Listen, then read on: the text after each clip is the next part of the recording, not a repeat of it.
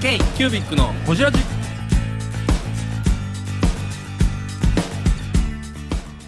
京急ビックのホジラジナビゲーターの京急ビック事務局長荒川翔太です今回も特別編として2019年の振り返り企画の模様をお届けします今回は福島さん佐久間さん岡田さんについてですどうぞお楽しみに次バタフライボードさあこれですよ藤島さんこれこれ藤島秀彦さんです福島さんこれね僕、はい福島さんの話聞いて、はいこの時あれかなクラファンやりもやってたんかなこれからやりますぐらいですよそうやんね、うんもうすぐやあのー応募したはいとで到着したそうあの福島さんがクリスマス前にはお必ず送りますって言うてあのみんなに告知してくれてたから、届いたのが先週かなうーん1000万超えてるでしょ今回もすごいですすよごいですよ1800円かなそうそうそうそう2000万弱ぐらい出るんですよねえげつないですからあの自動でうんでもね、この時に話してたのが、その高専うんうんか鈴鹿高専でした鈴鹿確高専かねら、僕、まあ、高専のイメージは大好きで、うんあれやねんけど、実際高専を出て、うんうんこうやってこうよ、なんていうかな、世の中の表舞台に出てきた人って初めて見てんか。うーんなかなか技術者そうやねとかが多いん技術で、その、裏方になっちゃうんだそうやね専門家ですごく技術あってでもそれなんでかなって思ったら福島さん自身がもともと一人でものを作るっていうことにんもう主眼を置いてたうんうんうんっていうだからお会いできたんやなとうんうんうんうんうん思って、僕だいぶやっぱ福島さんの影響を受けたね、うんうんうんその後あのープレスリリースの書き方、うんうんうんうんめちゃ確かくちゃに影響を受けたあの人に、うんうん僕も最初ちょっとねあのちょっと警戒感じゃないですけど変なあの先入観から見たんで、うんうんどんな人なんやろうと思ったんですけど会った瞬間もすごい好きになりましたうんねねうんその論理的に自分のその作るものとか売り方とかまで全部語れるじゃないですか、うんうんうんああいう人って結構珍しいですね普通技術畑やったらずっと技術でいっちゃうっていう人が今まで多かったもんのだけにでなっちゃうんですけど、その後の売り方とか、最終的なそのホームページの作り方まで全部考えて最初から作ってるっていうのは僕と一緒やなと思っやて。あっぱ外資に行ったっていうのもあるしうんあのマーケティングマーケティングにそう行行っったたってそいううのそうもあるそうそうしそうそうやっぱ大手行ってはる人ってそこの目線が高いですよねあのなかなか僕らには生まれへん目線を持ってるうんな、うんうんうん本当にあれは羨ましいって思います純粋にねうんやっぱ坊主でマーケティングやってましたとかんアイロボットいましたとかって言われたら、うんあそっかってなりますよね。まああのーおそらくこううん見ていけば日本のここがおかしいよねとかう、ん、もっと自分やったらこうするのにっていうのを体まあ安倍君もそうやから体現してるわけであって、うんうんうんなかなかそんな人おれへんわけやん、うんうんうん、あの通常のルールにはめて考えるやん、でも福島さんはもう全然そうじゃなかったそうですね。うんだからむちゃくちゃ影響を受けたし本当にあの僕本心であんまりあのクラファンやることないねんか、うんうんうん、でもこれは欲しいってうー思ったのはん、で、これもあれですよね、あの細いその、ホワ磁イ石トボードうん用のペンあを、ペンねこれうん大手メーカーに作らせたっていうこれね、フリクションねあそうこれはフリクションでも使えるんですよあフリク。ションでこもれがフリクションに使えるからっていうことではいはいフはいリクションの0.4うんうんはいはい入れてるっていう、うんうんすごいですよね、その突破力というか、うんうんうんうん普通でもね、こんな、なんていうのかな、書いてみるいちい書いち書いてみ面る倒くさいことのやり取りしてるメーカーって、スケールしないじゃないですか、しない、それなのにめっちゃスケールしてるじゃないですかし、てますね。なんかそこすごいなと思って、それはやっぱり幕開けとしっかり関係を持ってでもそれは思いましたやっ、てなるんかっていうクラウドファンディングってやったら終わりじゃないしやってみたらいいだけじゃなくてやる前の準備とかめっちゃ大事じゃないですかうん仕込んどくっていううのんなんかそれはすごい思ったし福島さんもうまいことやってますよねそあのの広告の使い方がちょっとそうですスねマートというか、うんううんんううんうんんやっぱそこはマーケティングのマーねケティングの出身というかありますあよねのーこれが実際到着するまでさ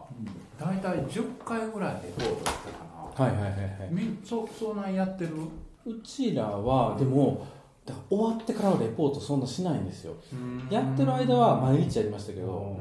うんなかなかその期間終わりましたから発送しますまでは34回ぐらいしかやってなかったですねすごいね、あのー割とまめにうんレポートしてくれて、うんす到着までの期待感っていううのをんググググググってこう上げていってくれうる、んうんうんうんだからそこも多分福島さん考えてのことなんやろうなとは思うよ多分そうでしあ指で消えるあと水で消えるしね、水で消えるでも僕がうん今からちょっとあのー動画に出そうと思ってるのははいあのーバタフライボードノーツがここに入るよっていう乗っかるなー乗っっかれるもん乗っかるのが当たり前じゃんょ多分バタフライ側からあの NG ちょっとこれ積まないとかな、まあ NG 出ますよ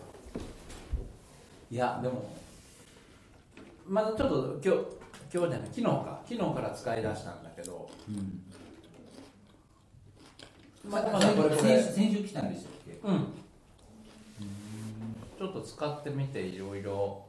他の意見も他の意見というかあのミーティングで使ってみてどんな意見出てくるかなって楽しみで、やっぱりでもそういうタイミングで外資で働くって結構いいですよね憧れというかなんか発想がその憂鬱さだからこうあらないといけないとかそういうところの発想からは固定観念とは、うあの固定観念に縛られることがないっていう部分でね外れるでしょうし意外としっかりしてますねこのううんんうチャんンネうルんはねうんそうそうそうであとそのページが開いていくギミックも僕はすごいなとうんう思っんて、これはねガジェット好きは好きですよこうのんマグネットのこの感じねうん止まる感じがプッと気持ちいいんですそようなんねですようねんアップル信者は大好きですこうんうれ、んうんケイキュービックのこちらで新春スペシャル次山本さんですけどどうしますこれいいどやうしますまあでもサンフランシスコを振り返るとしたらうんまあ振り返るって言ったらあれやけど来年まだ出ますよおめ飯食うてからにしてくださいもうそもそもそもだから福島さんの会が終わり、えー佐久間さんここでフラット1.5台湾っていうのをねやったね現地で一発放送ブしルてーブックストアそうそうそうそうそブうルーやバーりましたねまたフラット1.5はあの食べラジの方でまとまってますんはでい、そちらそちら見ていただければと思いますでその後サンフランシスコ山本泰造さんってあるんですけどもう割愛しますで 次にであと佐久間さん岡田さんやらないかんですはい佐久間さんこれちょうどね199回が佐久間さん200おー回目のそうですよ佐久間さん200回記念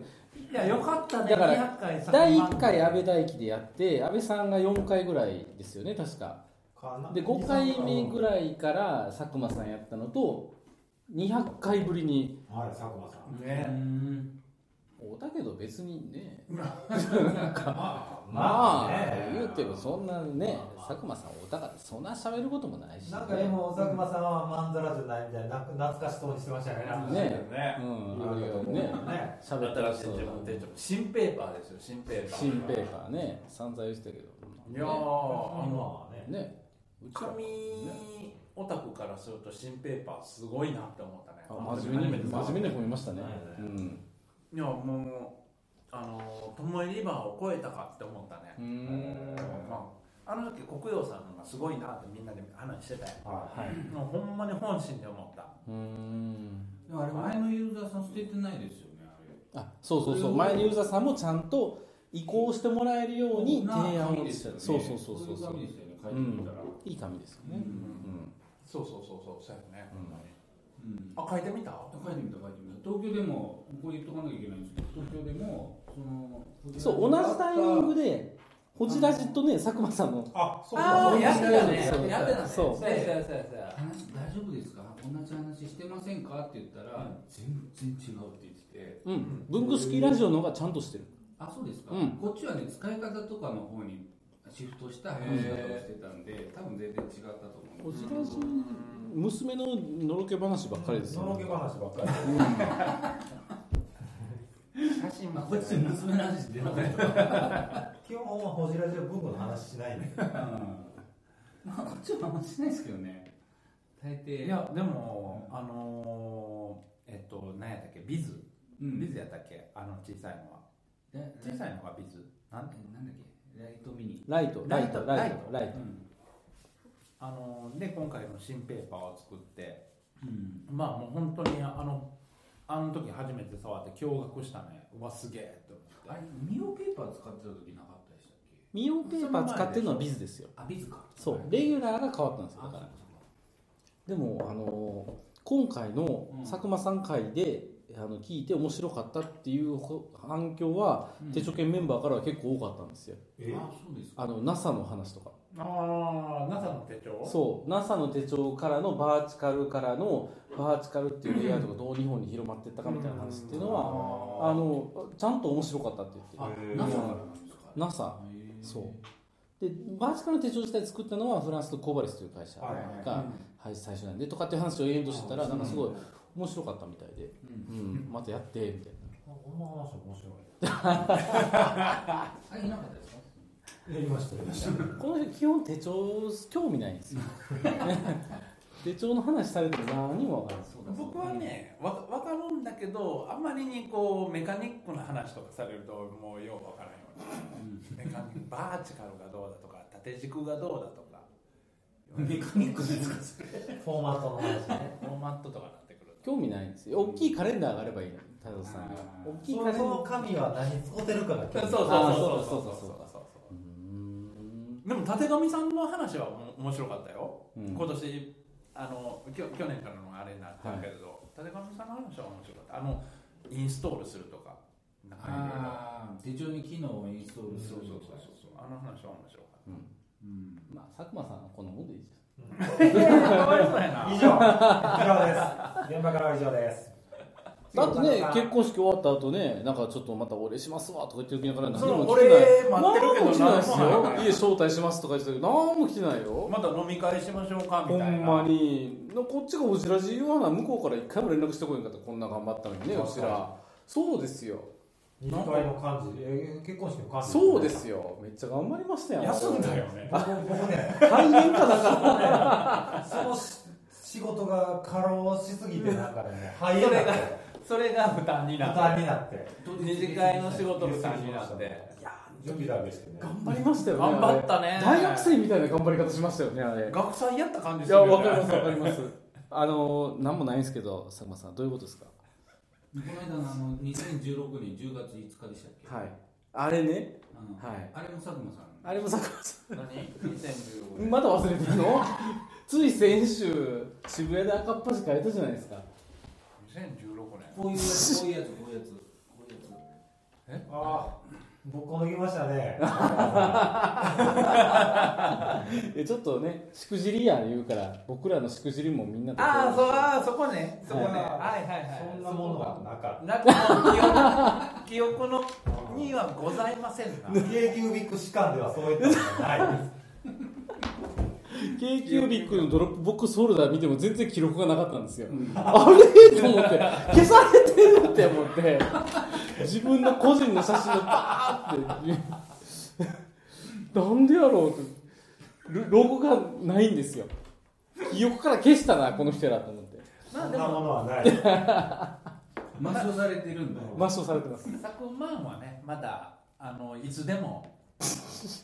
いまあつでも呼び出すし、まあね山本内閣で消された書類みたいなやばい公文書削除そう公公文文書書削除ですよまさに本当に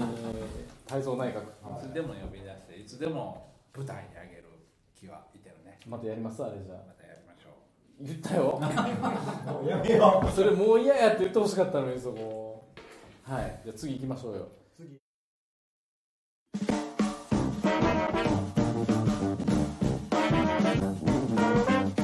ケイキュービックのホジラジではリスナーの皆様からメッセージをお待ちしております。アドレスは info.kcubic3.com info.kcubic3.com もしくは KQBIC サイトのメッセージフォームよりお願いします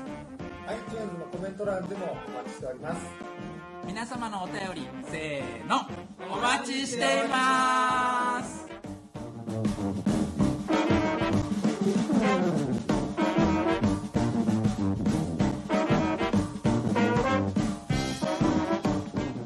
ンジミュージックああ岡田さんね、岡田さんこれは行ってないよねこれでも、はいあれじゃない聞きました放送は聞きましたうん聞いた聞いたいや僕はそのみんなでこう香港に営業に行くというか、香港に展示会出るっていうのが、いやいやいやすごいなと思って、うんまあ面白かったですでその翔ちゃんのきっかけでもあったよね、うん香港の初挑戦っていう、でもともと安倍さんが先に岡田さんとは知り合いやったからそうそう一そ緒にう ISOT 出てたようんうんうんあああの時かそう、あはいあのー、某寺西さんが、あのうんアテンドしたというかねあはいはいでそぼうてな西さんがこうやったらいいよっていうところもつないだのも全部高木さんやったっていうはあれ朝活で、いえっと高木さんに岡田さんが連絡してそうそうそうそうそうそうそそれれですそれですで僕もその会に行ったんですよ、ああで僕は段ボールに、うん段ボールの穴にうん5本のペンあのペンを刺して、うん五線譜書くっていうペンを作ってたんですよね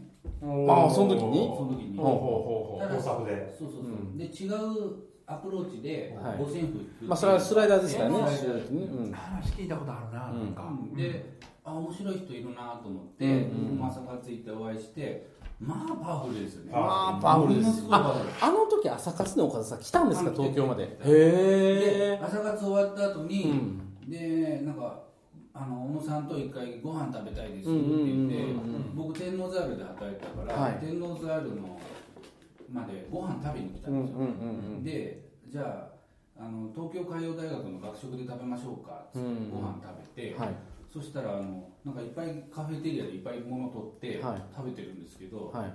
全僕は食べ終わってるのにずーっと話してるんですようんうんでそんなご飯丸々残ってうるんはいはいはいそうそのぐらいずもうーっと喋るずーっとずー喋っると喋るでももうあのすごく情熱のある方そうでですね行動力があって、うんあのこうやりたいっていう気持ちが強くて、う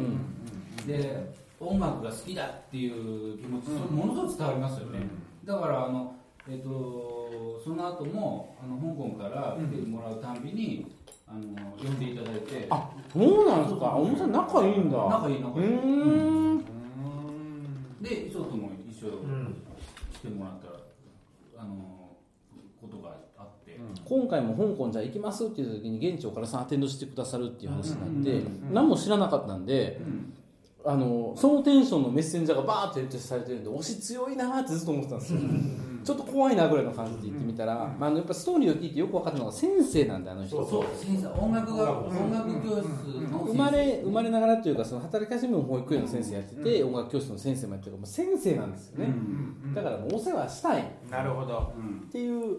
世世話したいっていうそうそうそういうキャラクターの方なんですよねその上でやっぱりその自分の生徒にあげたいものがない、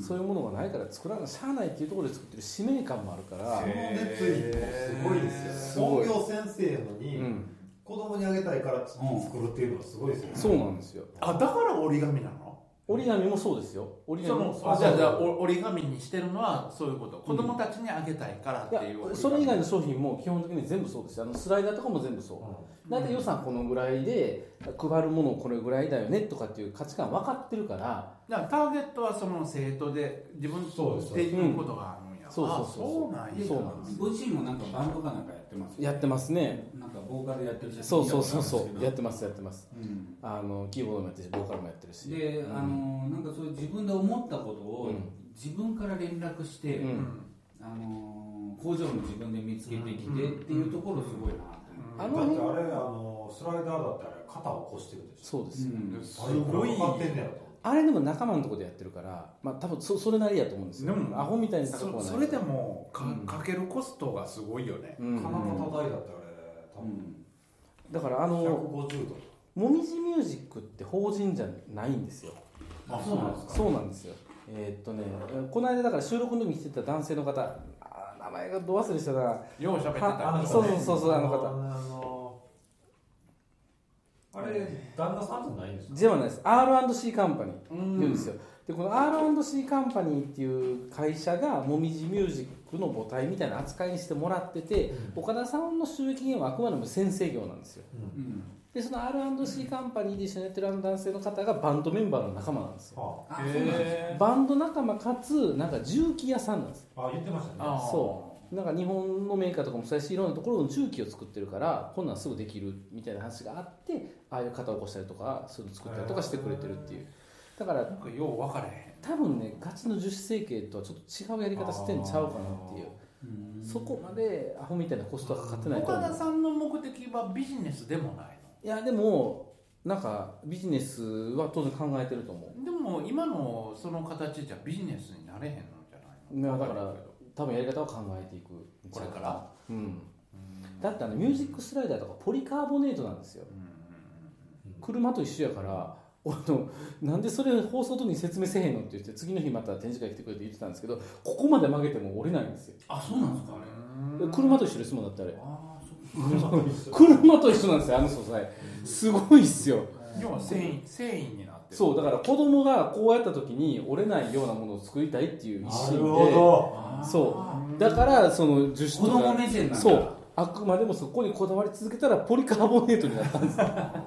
ど山本さんだけ合ってへんから温度差あるそううん岡田さんに合ってへんからあそうあやとあねのそうやねギギターのピックのあそうピックのね滑り止めピねックの滑り止めあるじゃないですか、はいあれ僕パスモの滑り止めに今使ってるんですけどあパスもも止まるれねあの言ってましたけど、はいピック止めだったら12個ぐらいにしとけばよかったとかねあーに25個入り作っちゃったから、はいはいはい1回買ったら誰も買ってくれないそうか、ね、よっぽどライブやらないとねピそッうクそなうんそうて一回弾いたらバーン投げるとかそんなのねしないといけないですからねなんかピアノケースみたいなのも作ってましたねやりましたねピアノのうんこういう大きいお小うん物入れ小物入れやね見たそうだから基本は全部子供たちのためなんですよテンションっていうのはンやっぱ面白い一回行きましょう香港行きたい k q ビックでもう岡田さん自身はアイデアが湧きあふれる人ど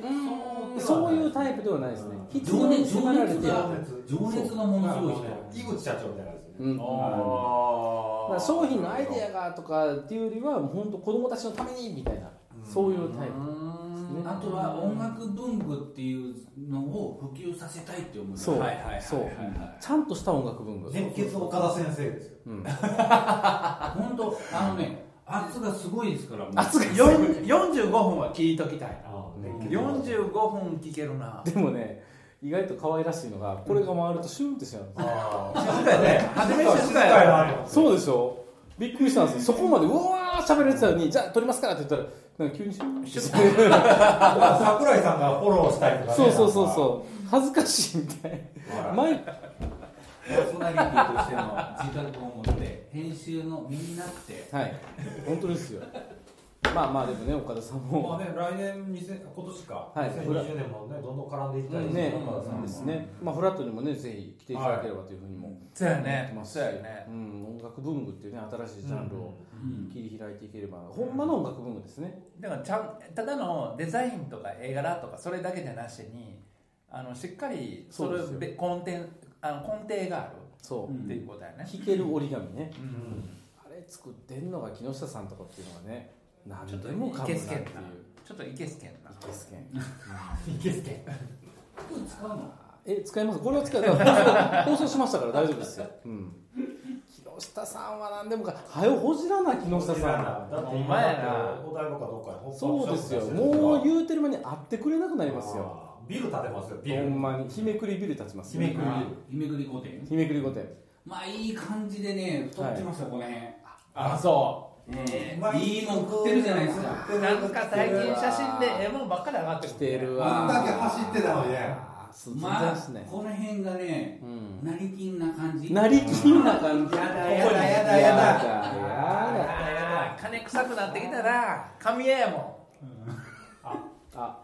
最終的にはじゃあビル買うんですんね紙屋はもうこんなもんですわ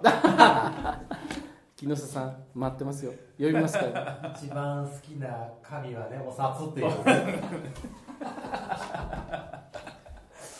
じゃあえー、ブングスキーラジオです。ブングスキーラジオ1年以上やってきてます。ブングスキーラジオ、小野さん、どんなラジオですかえーと2人がボソボソ話して1人がハキハキ喋るラジオですね高橋さんえなんですかね用意してませんで した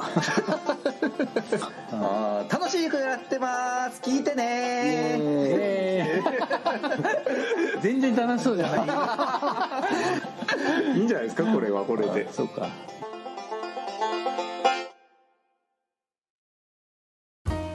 k q b i c のホジラジこの番組の提供は山本資源ロンド工房レアハウスでお送りしております